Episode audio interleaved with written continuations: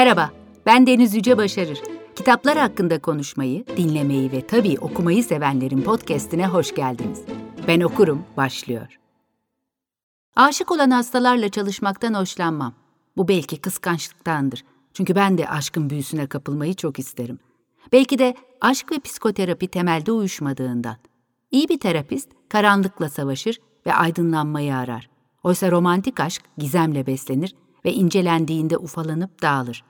Aşkın celladı olmaktan nefret ederim. Ancak Telma ilk görüşmemizin ilk dakikalarında umutsuzca, trajik bir biçimde aşık olduğunu söylemişti ve ben bir an bile duraksamadan onun tedavisini üstlenmeyi kabul etmiştim. İlk bakışta gördüğüm her şey, yaşlılıktan titreyen çenesiyle 70 yaşındaki buruşuk yüzü, seyrelmiş, rengi atmış bakımsız sarı saçları, bir deri bir kemik kalmış mavi damarlı elleri, bana onun yanılıyor olması gerektiğini, aşık olamayacağını söylüyordu. Nasıl olurdu da aşk bu sarsak, çelimsiz, kocamış bedeni harap etmeyi ya da o şekilsiz polyester eşofmanın içinde barınmayı seçebilirdi? Hem aşk mutluluğunun ruhu neredeydi? Telma'nın acı çekmesi beni şaşırtmamıştı. Çünkü aşka her zaman acı bulaşır. Ama onun aşkı korkunç derecede dengeden yoksundu. Aşkının hiç keyifli bir tarafı yoktu. Yaşamı tümüyle bir işkenceydi. Bu durumda onu tedavi etmeyi kabul etmiştim. Çünkü aşk nedeniyle değil, az rastlanır, benzeri bir duygu nedeniyle acı çektiğinden emindim. Hem yalnızca Telme'ye yardım edebileceğime inanmakla kalmıyordum. Aynı zamanda bu sahte aşkın, gerçek aşkın derin gizlerine kısmen ışık tutabilecek bir fener işlevi görebileceği düşüncesi de merakımı körüklüyordu. İki birbirini tanımayan insanı bir odaya koyuyorsunuz ve birinden diğerinin sorunlarını çözümlemesini istiyorsunuz. Hayatta karşımıza çıkabilecek en ilginç deneyimlerden biri değil mi bu? Tanımadığınız birine içinizi dökmek, onunla birlikte kendinizi ve sorunlarınızı keşfe çıkmak ve görmezden geldiğiniz bazı gerçekleri kabullenmeyi başarmak, hatta belki de o konuda bir ilerleme kaydetmek, hatta hatta meselenin üstesinden gelmek. Hayatta en gıpta ettiğim mesleklerden biridir terapistlik. İnsan ilişkilerine inananlardanım ben çünkü. İnsan insanın ilacıdır diyenlerdenim. Meslek olarak bir psikiyatr olmasa bile karşınızdaki, eğer iyi niyetli ve bilinçli bir sohbet arkadaşıysa, onun bile dertli birine iyi geldiğini düşünenlerdenim. Hatta iki taraflıdır bu sağaltma. Sadece dinleyene bile iyi gelir. Çünkü sohbet sohbettir, iletişim iletişimdir. İnsanlar konuşa konuşa anlaşır diye boşuna dememişler. Ama tabii bazı durumlarda, hatta belki de çok özel durumlara bile ihtiyaç olmayabilir, işinin ehli bir psikiyatrla görüşmek çok daha yararlı olur, gerekir. En büyük keşif insanın kendini bulması, zayıf yanlarıyla yüzleşebilmesi ve bunları olduğu gibi kabul edip değiştirebilecekleri için de adım atacak gücü sırtlanması. Öyle değerli bir şey ki bu ve tabii bir o kadar da zor. Ha diyeceksiniz ki, evladım sen psikoloji okumadın mı? Neden klinik master'ı falan yapıp da kıyısından köşesinden bulaşmadın bu işlere? Şöyle efendim, ben psikoloji okurken aynı zamanda seslendirme yapmaya başladım TRT stüdyolarında. Aklıma televizyonculuk düştü. Ve biraz da gözüm yemedi. Başa çıkamam mı acaba bu kadar dert yüklenirsem omuzlarıma diye korktum, kaçtım. Yıllar yıllar sonra Doğan Kitap'ta yayın direktörlüğümün son günlerini yaşadığımı için için hissettiğim, hayatımda bir değişikliğe ihtiyacım olduğuna kanaat getirdiğim günlerde Irvin Yalom'un Günübirlik Hayatlar adlı kitabını okuyordum bir tatilde. Bir yandan affedersiniz Salya Sümük ağlıyor, bir yandan da Yalom'a hayranlığımın getirdiği bir ani cesaretle acaba klinik master'ı yapsam mı diye düşünüyordum. Ama yine gözüm yemedi. Hoş, işten ayrılma cesaretini gösterdim. Mutlu olmadığın yerde durma diyebildim yine kendime. Ay bayağı ben de size açılmaya başladım değil mi? Kitabımıza gelelim. Başka zaman anlatırım gerisini. Bu sefer konumuz Irvin Yalom'un, hayır günübirlik hayatlar değil, yıllar yıllar evvel okuduğum ve çok etkilendiğim kitabı Aşkın Celladı ve diğer psikoterapi öyküleri. Konuğumuz da benim çok sevdiğim ve saygı duyduğum bir psikiyatr, sevgili Gülcan Özer.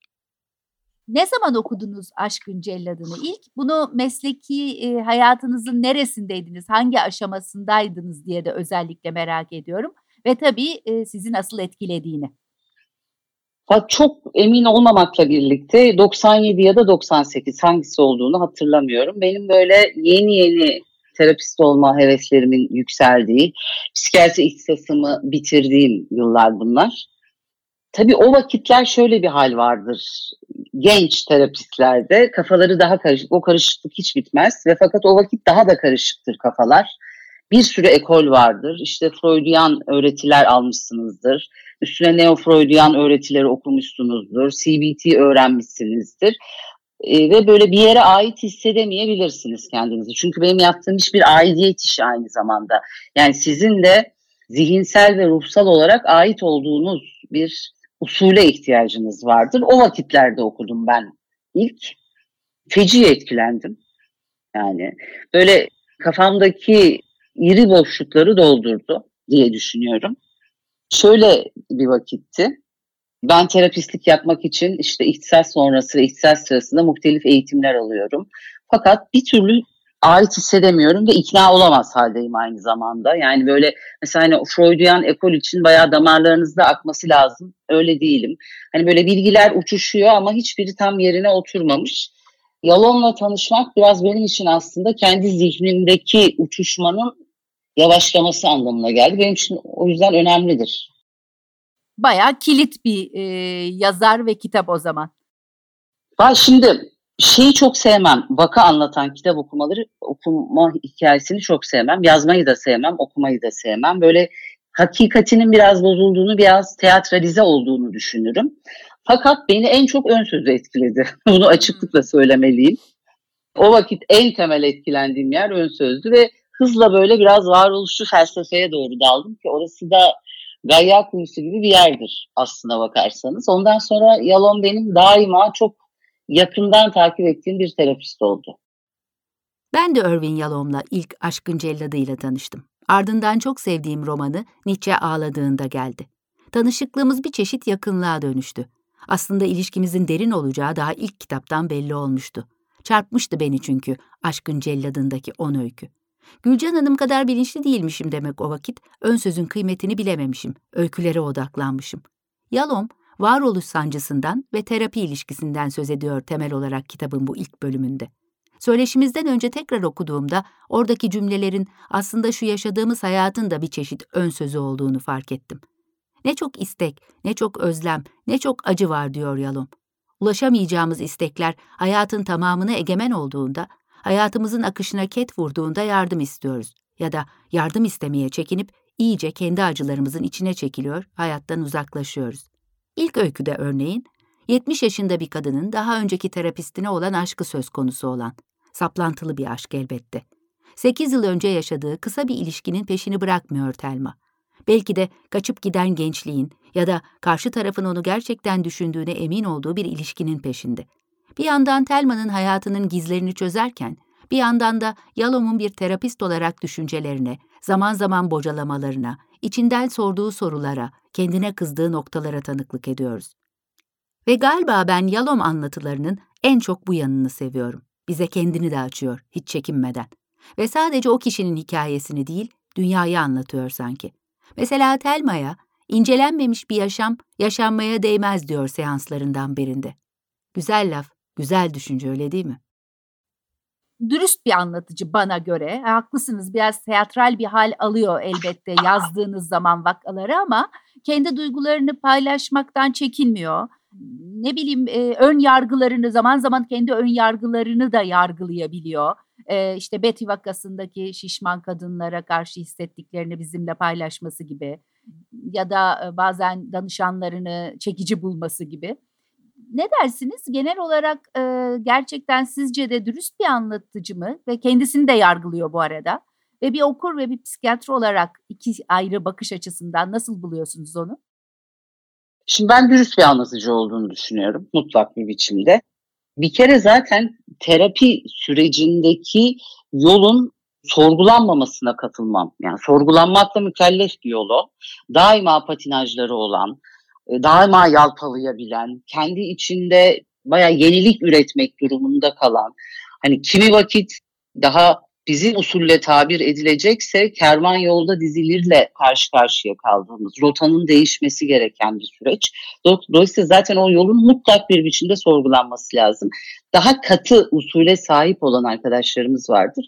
Onlar da daha başlangıç ve bitişle ilgili rota çok nettir. O ayrı bir ekol. Ama bu formattaki psikoterapetik ilişkilerde yol sorgulanacak mutlaka. Şimdi tabii e, Yalon varoluşçu bir terapist ve terapatik ilişkisinde iki temel alanı var. Biri bir gözlemci, bir diğeri de katılımcı. Yani bugün ve e, yani asıl olanı seansın bir malzeme olmasıdır. Yani bugün ve burada olan terapi sırasındaki ilişki Yalom'un en mühim malzemesi. O yüzden kendisini mutlaka muhakeme etmesi lazım, ilişkiyi muhakeme etmesi lazım ve karşıdakini muhakeme etmesi lazım. Çünkü diyor ki düşünce biçimine göre aslında diyor hasta varoluşsal sorunlarını bir süre sonra benimle yaşadığı ilişkisinde de güncelleyecektir.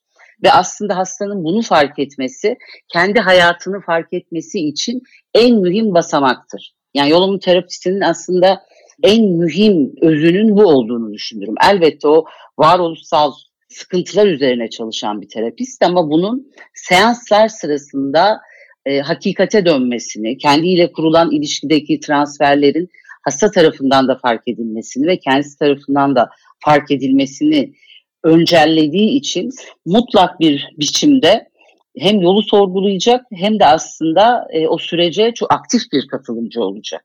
Hani gözlemciyken daha nesnel ama katılımcıyken oradaki bir diğer özne. Yani iki tane insanın orada bir ilişkisi var.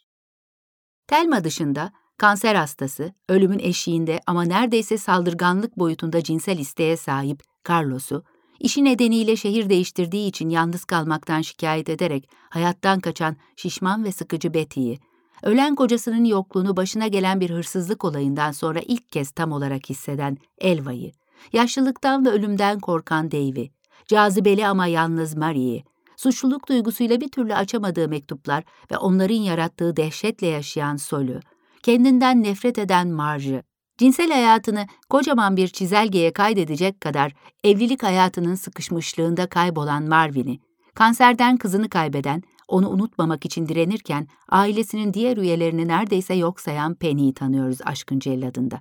Onların en mahrem düşüncelerini öğreniyor, bazılarıyla yol alıyor, bazılarıyla ise tıkanıp kalıyoruz onların da sıkıştığı o cenderede. Tabii bu isimlerin hiçbiri gerçek değil. Çünkü hastalarının kim olduğunun anlaşılmaması için elinden geleni yapıyor terapist. Bir psikiyatristin terapiye gelen e, vakaları okurlarla paylaşması çok hassas bir konu. Ve böyle kitaplar ama çok ilgi çekiyorlar.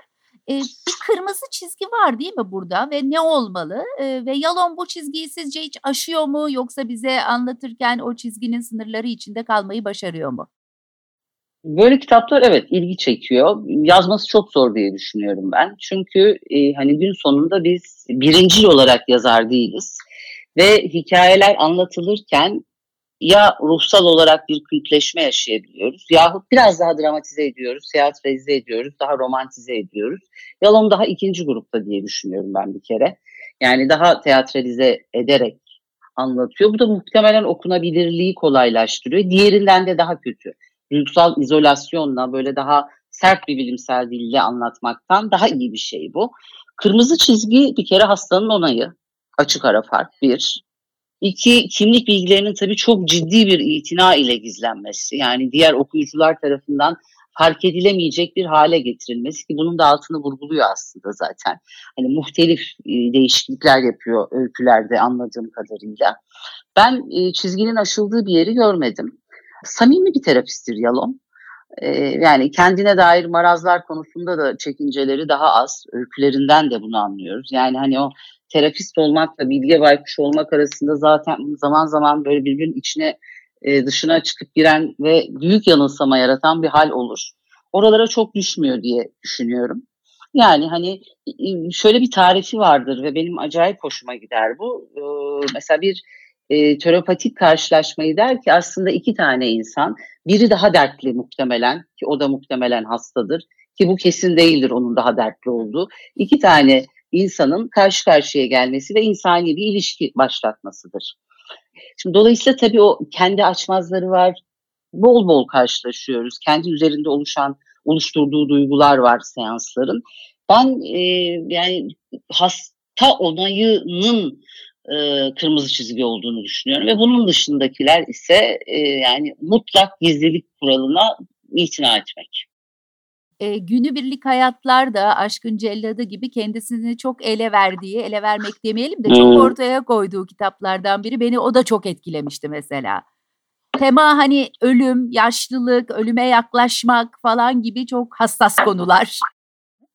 Ölümle yüksek ilgisi olan bir terapistten bahsediyoruz. Ki zaten aslında varoluşun o en temel kabul edilen dört anksiyetesinden biri ölüm Yalom'un çok iyi bildiği bir mevzu ve bu alanda da çok çalışmış bir terapist.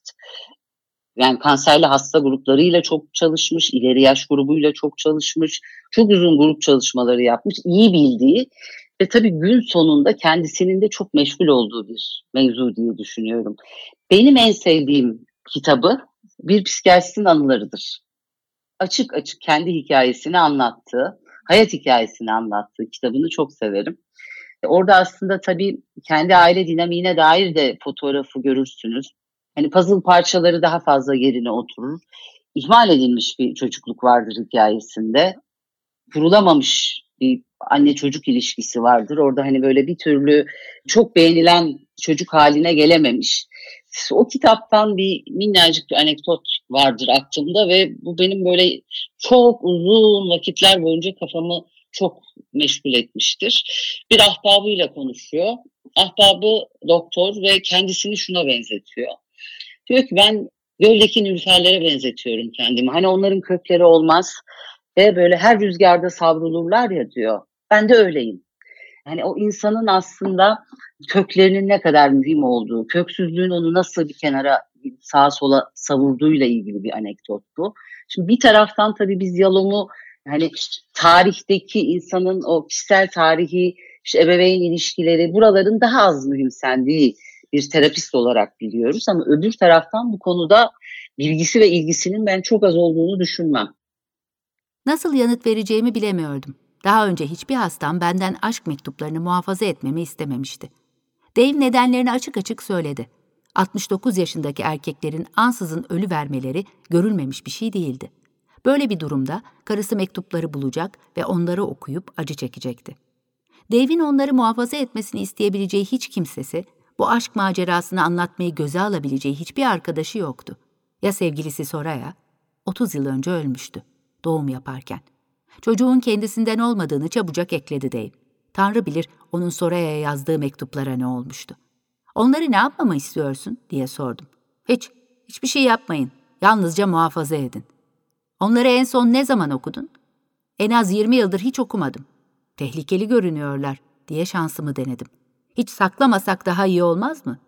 Dave inanamıyormuş gibi baktı bana. Galiba içinden bir kuşku ürpertisi geçti. Gerçekten bu kadar aptal mıydım? Benim kendisine yardım edecek kadar duyarlı olduğumu düşünmekle hata mı etmişti? Birkaç saniye sonra, o mektupları hiçbir zaman ima etmeyeceğim, dedi. Kelimelerinde bir hırçınlık vardı son altı aydır kurmakta olduğumuz ilişkideki ilk gerginlik işaretleriydi bunlar. Irving Yalom'un ailesi o doğmadan 15 yıl önce Rusya'dan Amerika'ya göçmüş. 1931 yılında Washington'da dünyaya gelen Yalom, 1956 yılında bitirdiği Boston Üniversitesi Tıp Fakültesinin ardından psikiyatr olarak çalışmaya başlıyor. Ama tıpla olduğu kadar felsefeyle de ilgileniyor Yalom.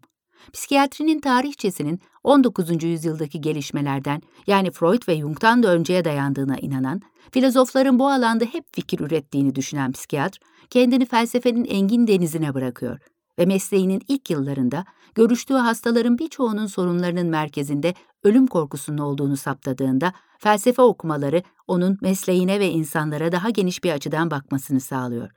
Bu bakış açısının ateşleyici gücü de yine bir kitap olmuş tabii psikolog Rollemey'in de editörlüğünü yaptığı Varoluş. O da birçok makalenin ardından ilk kitabı Grup Psikoterapisinin Teori ve Pratiğini 1970 yılında tamamlıyor. Bu kitap hala birçok öğrenciye yol göstermeyi sürdürüyor. Öğrenciler onu öğretici olduğu kadar ilgi çekici de buluyorlar. Çünkü Yalom, teorinin arasına grup terapilerinde yaşananları da serpiştiriyor.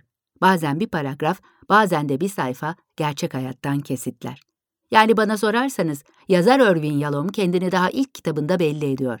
Yazdıklarını okutmasını, onları kanlı canlı ve ilgi çekici kılmasını biliyor bizim doktor.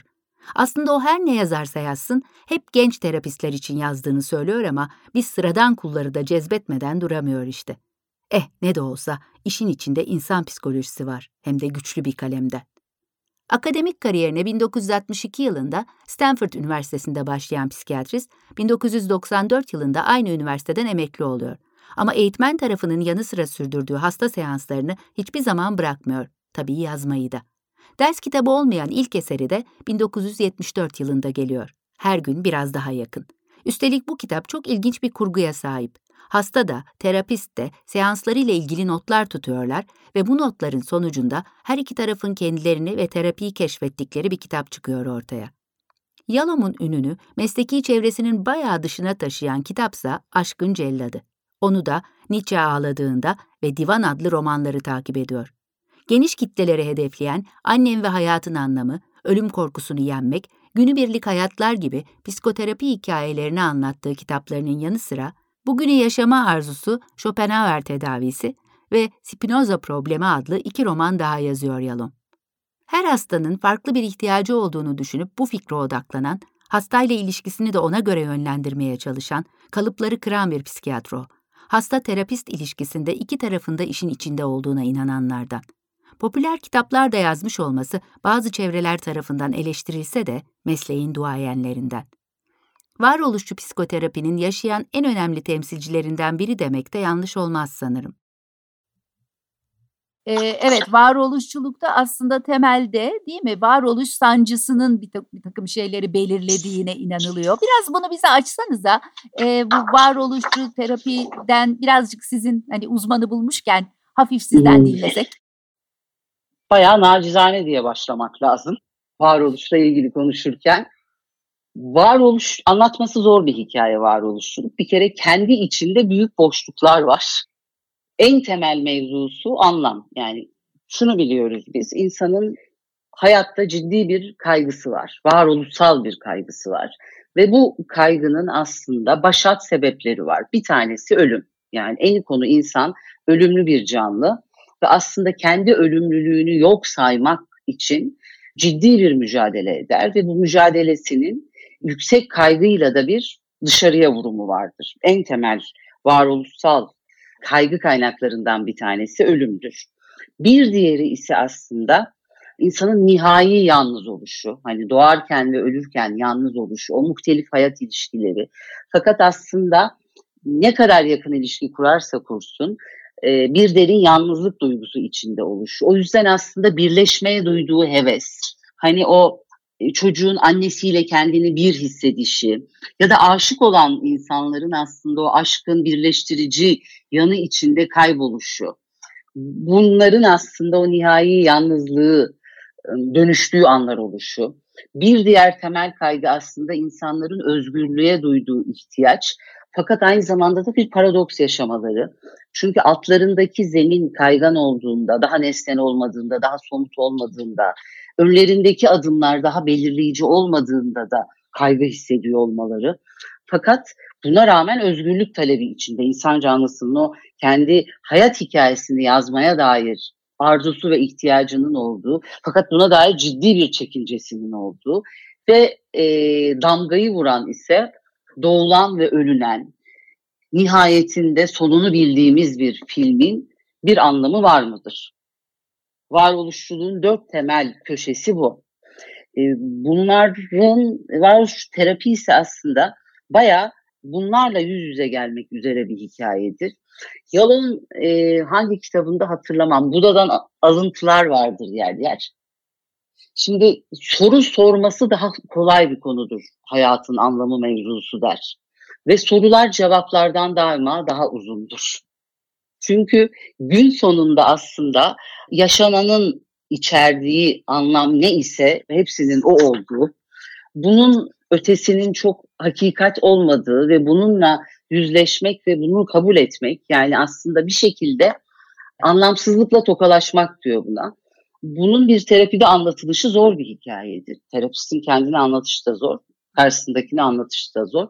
Ve burada Buda'nın öğretisinin altını çizer yani kelimeleri yanlış hatırlıyor olabilirim ama der ki e, hayatın anlamı var mıdır sorusu insanı geliştirmez.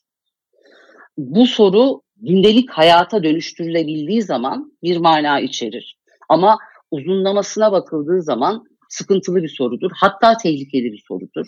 Bu soruyu işte Tolstoy sorduğunda anlamsızlığın ve hayatını devam ettirmemek üzerine bir yola doğru rota almıştır ve bunun bir sürü benzer yanı vardır. Hatta bir öyküsü vardır. İşte bir moron grup, mutlu bir moron grup der. Bir yerde çalışmaktadır, işte inşaat işi yapmaktadır, tuğlalar alıp dizmektedir ve hepsi çok mutludur. Sonra bir gün aralarından biri çıkar ve der ki bu işi niye yapıyorum? Nedir bu yaptığım işin anlamı? Ve mutsuz olur. Şimdi burada hayatın anlamına hiç kafa yormadığımız vakit ve e, içinden çıkamadığınız vakit bu hikayenin mutlulukla ilgili başınız daima beladadır denir. O yüzden der ki insan e, kendisini hayatın ırmağına bırakmalı ve aslında da nihayetinde oradaki akışa izin vermeli. Varoluş kaygısı yani yaşamın belirgin bir anlamdan yoksul yoksun oluşu ile yüzleşmek denir. Bu biz oraya anlam katmaya çalışıyoruz. Değişen şekillerde yapıyoruz bunu. Bazılarımız işte başka insanlara ve dünyaya yardım ederek kendimizi var ediyoruz. Bazılarımız daha yaratıcıyız. Kimimiz Van Gogh e, ama kimimiz de en şahane portakal reçelini yapıyoruz. Bazıları için bu hikaye o anlam daha hedonistik zeminlerde dolaşıyor. Haz merkezli anlam arayışı var. Ve bir de böyle ta Aristoteles'ten bize kadar gelen ve e, anlaması epey güç olan kendini gerçekleştirme hatta kendini aşma hikayesi var. Yani anlamın en çok dolaştığı arazi burası. Bu tabii bayağı bir yolculuk yani gün sonunda aslında bir yolculuk içinde olduğumuzu, insanın insan canlısının kendi varoluşuyla beraber bu kaygıları barındırdığını ve bu kaygılarla tanıştıkça bunları dönüştürebileceğini. Çünkü aslında e, Yalam'a göre de, nacizane bana göre de her terapinin nihai amacı dönüşmektir. Ve dönüşmek de aslında kendinizdeki malzemelerle önce tanışmak, bazılarıyla barışmak, bazılarıyla küslüğe devam etmek. En önce tanışmak ve aslında biz ancak tanışarak kendimizi dönüştürebiliriz. Var şu terapinin ne kadar becerebildim anlatmayı bilmem ama benim bildiğim hali budur. Ölüm korkumuz, özgürlük derdimiz, yalnızlığımız, anlam arayışımız ve biz. Nur topu gibi varoluş sancılarımız. Hele şimdi, şu günlerde. Takvimler 2020'nin baharı yaz kreasyonunu gösterirken. Ölüm kaçınılmaz evet. Ama bu kadar artarken çevremizde, her gün insan isimleri yerine rakamlar konuşulurken, tablolar yayınlanırken ölü sayılarını söyleyen daha da yakın. Diğer yandan özgürlüğümüz bir kuş gibi ellerimizin arasından uçtu gitti. Sokağa çıkma yasakları, sahilde yürümeye karşı uyarılar, hatta cezalar, orman havası alma kısıtlamaları. İnsanoğlu yalnızlığının hep bilincinde. Onu yenmek için sosyalleşiyor zaten durmadan. Ama birçok kişi tek başına evlerde günlerdir, gecelerdir. Hayatın da anlamı yok, evet. Ama işte hep söylerim, hayat bir kendini oyalama sanatı. Gülcan Hanım'ın dediği gibi reçel yapmak belki, belki bir çiçek dikmek, yazmak, çizmek, okumak. Hadi en popülerini de söyleyeyim, ekmek yapmak. İşte bunlar ve niceleri geçmesi kaçınılmaz olan zamanı üreterek sürdürmenin yolları. Barışmanın, anlaşmanın, el sıkışmanın, kaygıları hafifletmenin yolları. Herkesin yolu kendine. Zor günlerde artan sancılarımıza ilaç niyetine kimin payına ne düşerse. Irvin Yalom okumak da iyi gelir bence insana. Okumak zaten başlı başına bir liman. Psikoterapi hikayelerini anlattığı kitaplarından birini alıp farklı farklı vakalarda insan hayatının gizemli köşelerine dalabilirsiniz isterseniz. Ya da romanlarından biriyle edebiyatla düşünmenin zevkini çıkarabilirsiniz. E, Aşkın Celladı vaka anlatıyor ama e, Irving Yalom aynı zamanda romanlar da yazıyor. Bu konuda onu eleştirenler de var. Ben Nietzsche ağladığında çok severek okumuştum gençlik yıllarımda. Siz sever misiniz romanlarını? Bir kere ben zaten roman severim. Biliyorum. e, do, dolayısıyla Nietzsche ağladığında benim favori romanlarından biridir. Yani Yalom külliyatı içinde yani en başarılı bulduğum kitaplardan bir tanesi. Bir o kendi hikayesini anlattığı bir psikiyatristin anıları bir de Nietzsche ağladığında. Ben hiç başarısız olduğunu düşünmüyorum. Yani bir şeyin altını çizmek gerekiyor. başka bir meslek erbabının e, hele daha böyle okumaya, yazmaya, çizmeye hevesli ise yazmasında zaten ciddi bir güçlük var. Hani nacizane kendimle ilgili hani ufacık deneyimimden edindiğim bilgi de bu. Dolayısıyla orada zaten kendinizi bir şeye ikna etmeniz gerekiyor yazabilmek için. Ben yazar değilim. Bu ikna olmanın en mühim yanlarından bir tanesi. Çünkü e, hani biz bildiklerimizi yazıyoruz. Bu ayrı bir hikaye. Bir kurgu yapmaktan da başka bir şey. Hani oradaki kurgu da aslında bizim bayağı profesyonel olarak bildiğimiz, yaşadığımız, dahil olduğumuz, eşlik ettiğimiz hikayelerle var olan kurgular. O yüzden e, ben başarısız bulmuyorum. Başarılı buluyorum hatta. Peki eleştiriler için ne diyorsunuz? Hani e, ben başka mesleklerden insanların başka işler yapamayacakları gibi bir sınırlandırmayı doğru bulanlardan değilim. E, ama bayağı da eleştiriler var bu konuda Yolama. Valla buradaki eleştirilerin ne olduğunu bilmiyorum ama eğer e, hani bir psikiyatrist ve terapist olarak roman yazmaya kalkışmasıysa eleştiri bunun çok ayarsız ve çok e, maksadını aşan bir eleştiri olarak görürüm. Yani bugün sonunda okuyucu ve yazar arasındaki bir ilişkidir. İnsanların edindikleri meslekler var. Bir de hevesleri var. Ee, yani heveslerimizi e, hele ki bir hevese sahip isek ki bu aynı zamanda çok kıymetli hayat için. Yani heveslerimizin peşinden gitmek çok kıymetli. Becerebiliriz, beceremeyebiliriz. Yani bu bizim ve bizi okuyan insanlar arasındaki ilişkidir. Bizim kendimizle olan ilişkimizdir. Ama buradaki her alandaki kısıtlamanın e, çok doğru olduğunu düşünmüyorum ben. Yani hani keşke daha çok yazmayı becerebilsek diye düşünüyorum ben. Çok fazla hayat hikayesine eşlik ediyorsunuz. Hani orada aslında birikmiş çok öykü var. Ulaşmak isteyen çok öykü var. E, bir sürü insana dokunabilecek hikayeler var. Keşke daha çok becerebilsek yazmayı. Sizin var mı böyle bir niyetiniz? Valla ben bir yeni kitap yazmakla uğraşıyorum şu ara ama yanı sıra da e, bir roman yazmaya çalışıyorum bir süreden beri. Utana utana da olsa yazmaya çalışıyorum. Oo ne güzel haber. Hepimizin hayatını biraz da kayıplarımız belirlemiyor mu? Ölümün kaçınılmazlığını ölümle erken tanışanlar hayatları boyunca bir yara gibi taşıyorlar belki de. Bir yakınını kaybetmekten söz ediyorum. Yalom'un hikayelerinin bana cazip gelme sebeplerinden biri belki de benim kendi yaramdır kim bilir. Aşkın Cellad'ın ilk okuduğumda üniversiteden mezun olmuş, yolunu bulmaya çalışan bir genç kadındım. Babamı üniversiteye başladığım yıl kaybetmiş, hayata karşı biraz korumasız kalmıştım sanki. Ve Aşkın Cellad'ındaki bazı hikayeler de yakınlarını kaybeden kişilerle ilgiliydi.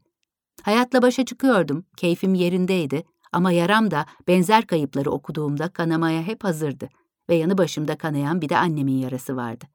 İki tebessüm hikayesindeki Marie'nin kocasının ölümüyle birlikte durdurduğu hayatı aklıma kazınmıştı mesela.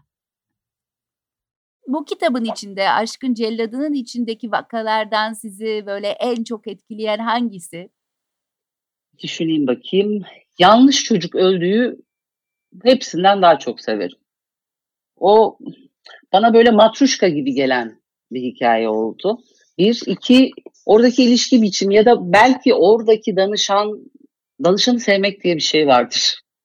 Yani bu e, sözüm muhtemelen kendi camiamda sempati oluşturmayacak. Fakat ben var olduğunu düşünürüm. Mühim bir biçimde ben kişisel olarak mühim bir sayıyla duygusal bir bağ kurarım. Ve fakat bazılarını çok severim. Yani böyle bir hakikat vardır. O elbette ki bizim kendi iç bilgimizle de ilgili bir hikayedir. Yani kendi kontrol transferanslarımızla ilgili yani hani bunun farkına da varmamız aynı zamanda o süreç içinde önemli bir bilgidir. Ama ben en çok evet o yanlış çocuk öldüğü sevdim. Oradaki oradaki annenin açıklığını ve mücadelesi. Ben mücadeleci danışanı çok severim.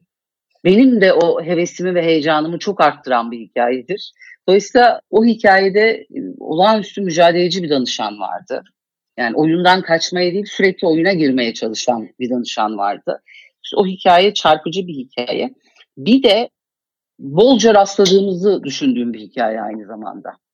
Yani aslında o kayıpları pas geçip muhtelif bir biçimde o, o duyguyu başka yakın alanlara projeksiyon şeklinde gönderdiğimiz yani çok çok yaygın içinde dolaştığımız bir hikaye. Ölüm olmayabilir bu. Muhtelif kayıplar olabilir.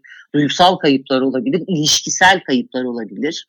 Hani bir çocukla kuramadığımız ilişkinin aslında var olan ve hayatta olan çocuğumuzla kuramadığımız ilişkinin diğer bütün yakın çevremize projekte ediliş. Ben çok şahit olduğunu düşündüğüm bir alandır. En çok yani mutlak bir biçimde o öyküyü severim. Terapinin ikinci aşamasında insanın ölülerle yaşamayı öğrenmeden önce dirilerle yaşamayı öğrenmesi gerektiği görüşünü incelemiştik. Bu sözlerin Penny'e mi, bana mı yoksa bir meslektaşıma mı ait olduğunu artık anımsayamıyorum. Ama benim bu kavramın önemini fark etmemi sağlayanın Penny olduğundan eminim. Birçok bakımdan bu trajedinin gerçek kurbanları Penny'nin oğullarıydı. Ölen çocukların kardeşleri için çoğu kez geçerlidir bu. Bazen Penny'nin ailesinde olduğu gibi hayatta kalan çocuklar ana babalarının enerjisi büyük ölçüde hem anısı yaşatılan hem de idealleştirilen çocuğa bağlandığı için zarar görürler. Hayattaki çocukların bazıları ana babalarının zamanı ve enerjisi üzerinde hak iddia ettiği için ölen kardeşlerine içerlerler. Çoğu kez bu içerleme kendi yaslarıyla ve ana babalarının açmazını kendilerince kavrayışlarıyla yan yana yaşar. Böyle bir birleşim hayatta kalan çocuğun gerek suçluluk duymasına, gerekse kendini değersiz ve kötü olarak algılamasına yol açan mükemmel bir formüldür. Yalom'un kitaplarından bu mesleğe adım atan genç psikiyatrların öğreneceği çok şey olabilir gerçekten de. Ama dedim ya, biz sıradan kullar içinde müthiş hayat dersleri saklı satırlardı. Üstad şu anda 89 yaşında. Çok şükür kendisinden henüz olumsuz bir haber almadık. Mesleği ve yazmayı sürdürüyor bildiğim kadarıyla. Umarım uzun yıllarda sürdürür. Dinlemeyi bilen, anlamaya yatkın, anlatmakta mahir ruhları seviniz. Bir severim, iki çok severim. En çok da şunu şunu seviyorum aslında. Bizim meslek insanın böyle biraz kimliğini koruması, e, ayaklarını böyle çok sağlam yere basması gereken işlerden biri. Çünkü böyle kendinizi bayağı bilge baykuş hani oldum ben tadında hissedebilirsiniz. Dehşet içgörünüz kaybolabilir. Hani bütün gün e, hayat hikayeleri dinlersiniz. İşte muhtelif şekillerde çareler bulmaya çalışırsınız ve insanların aklında da bir soru vardır. Hani sizin aklınız herkesin aklından daha mı iyidir? Katiyen değildir. Katiyen değildir. Hatta oradaki mevzu akıl da değildir zaten. Aklıyla takla attıracak bir sürü insan tanıyorum ben. Kendi ofisimden de. Oradaki hikaye başka bir hikayedir. Yani Yalom'un o bilge baykuş olmayan yanından çok haz ediyorum, çok beğeniyorum. Ve e, yine bizim meslekteki korku, korktuğum yanlardan biri insanın o hakikatinin bozulması biraz kolaydır bu işte. Yani elini kolunu nasıl kullanacağın, sesinin tonu nasıl olacak, ne kadar göze bakacaksın. Bunların bile aslında yazılı çizili bir formu vardır bazı ekollerde. Donuklaşırsınız. E, bu benim hiç haz etmediğim bir hikayedir. Yani oradaki hakikatin çok mühim olduğunu düşünüyorum. Ve Yalom'un da hakikatini koruma gayreti yüksek bir terapist olduğunu düşünüyorum aynı zamanda. Ey henüz okumamış olanlar! Hayranlığımızı anlatarak ikna ettik mi sizi bir Yalom kitabı okumaya? İyi o zaman. Hadi müessesemizden bir başka öneri hizmeti daha. Gülcan Hanım'ın iyi bir psikiyatr olduğu kadar iyi bir okur da olduğunu bildiğim için şu inziva günlerinde okunacak birkaç kitap ismi rica ettim. Buyurun. Şimdi ben açık ara fark roman okumayı severim. Ben bir Isabel Allende fanatiyim diyeceğim. Kelimeyi sevmem. Çok seveniyim diyeyim. Isabel Allende'lerin okunmasını hararetle ve hararetle öneririm. Orta yaş ve üstüne özellikle sondan bir önceki kitabı Japon Sevgili. Hayatın e, o ilerleyen yaştaki has kaynakları az bildiğimiz bir şey bu. Seyrederek de bilmiyoruz. Yani biz e, yeni yaşlanan bir toplumun işte yaşlanmaya doğru seyreden insanlarıyız ve bu anlamda bir deneyimimiz yok ve coğrafya hayata devam ederek lezzetiyle ve böyle hayalleriyle yaşlanmıyor henüz. Benim etrafımdan gördüğüm o. Yani hayat oyunundan daha çekilerek yaşlanıyor. Ve dolayısıyla aslında orada çok hevesi arttıran bir kitap olduğunu düşündüm bu anlamda. Japon sevgiliyi öneririm. Son dönemde ben Sapiens'i okuyorum. Anlamlı diye düşünüyorum. Ee, yani böyle hikayeyi tekrar bir baştan alayım diye okuduğum kitapları tekrar okumaya başladım. Marquez'i mesela tekrar 100 yıllık yalnızlığı okudum son dönemde tekrar. Yani Middlesex'in illaki okunmasını hararetli bir biçimde öneririm. Fakat bu döneme iyi gelen diye bir başlığım yok benim. Bu dönem çok iyi bir dönem değil. Ee, yani önce eve adapte olmayı öğrendik. Şimdi sokağa adapte olmak için yeni bir öğreti geliştirmemiz gerekiyor. Yani dolayısıyla e, hayatın sıkıntılı bir dönemi işte ortalama sıkıntıyla az hasarla çıkacağız ve hayata devam edeceğiz diye düşünüyorum. Evet, devam edeceğiz. Hayat illa sokaklarda değil ki. İlla eğlence yerlerinde ya da iş yerlerinde de değil. Gün gelir onlar da açılır nasılsa. Hepimiz o küçük hayatlarımıza sahip çıkacağız. Evet, zorluklar, sıkıntılar var. Ama bu da geçer yahu. Yeter ki sağlığımız yerinde olsun. Hem bizim yazarlarımız, kitaplarımız da var.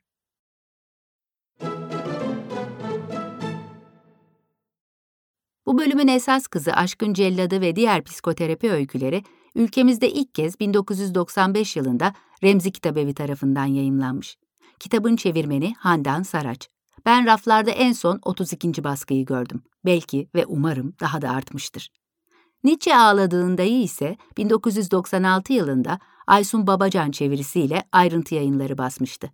Divan da aynı yayın evi tarafından ulaştırıldı okurlara. Son kitabı Günübirlik Hayatlardan yani 2016'dan beri biraz önce saydıklarımız hariç Yalom'un Türkçedeki kitaplarını Pegasus yayınları basıyor. Sanırım mesleki birkaç kitabını da prestij yayınları listesinde bulmak mümkün.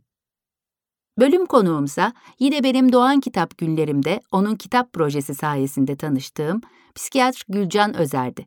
Sevgili Ebru Değirmenci'ye beni böyle güçlü, sakin ve yetenekli bir kadınla tanıştırdığı için müteşekkirim.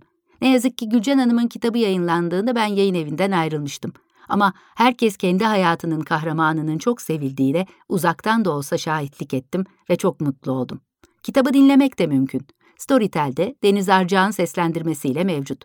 O doyum olmaz sohbetiyle ben okuruma katıldığı, Yalom sevgime kendi sevgisini de kattığı için Gülcan Hanım'a binlerce teşekkür. Birinci sırada cesaret, e, masalsı bir tat ve okuyanlara da cesaret verdiğini düşünüyorum ben aynı zamanda. Ben zaman zaman öneririm. Hatta bazı öykülerin okunmasını seçip öneririm. Hatta bazen okunmasını ve bir öykü seçilmesini ve konuşulmayı öneririm.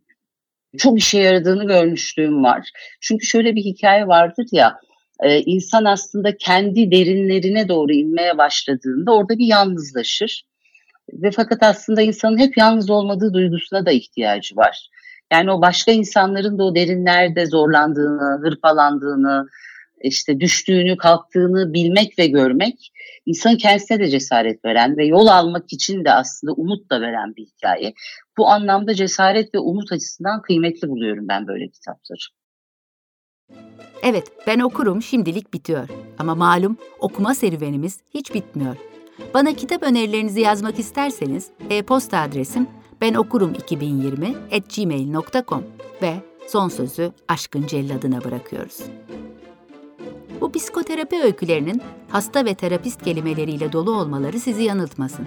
Bunlar her erkeğin, her kadının öyküleridir. Hastalar her yerdedir.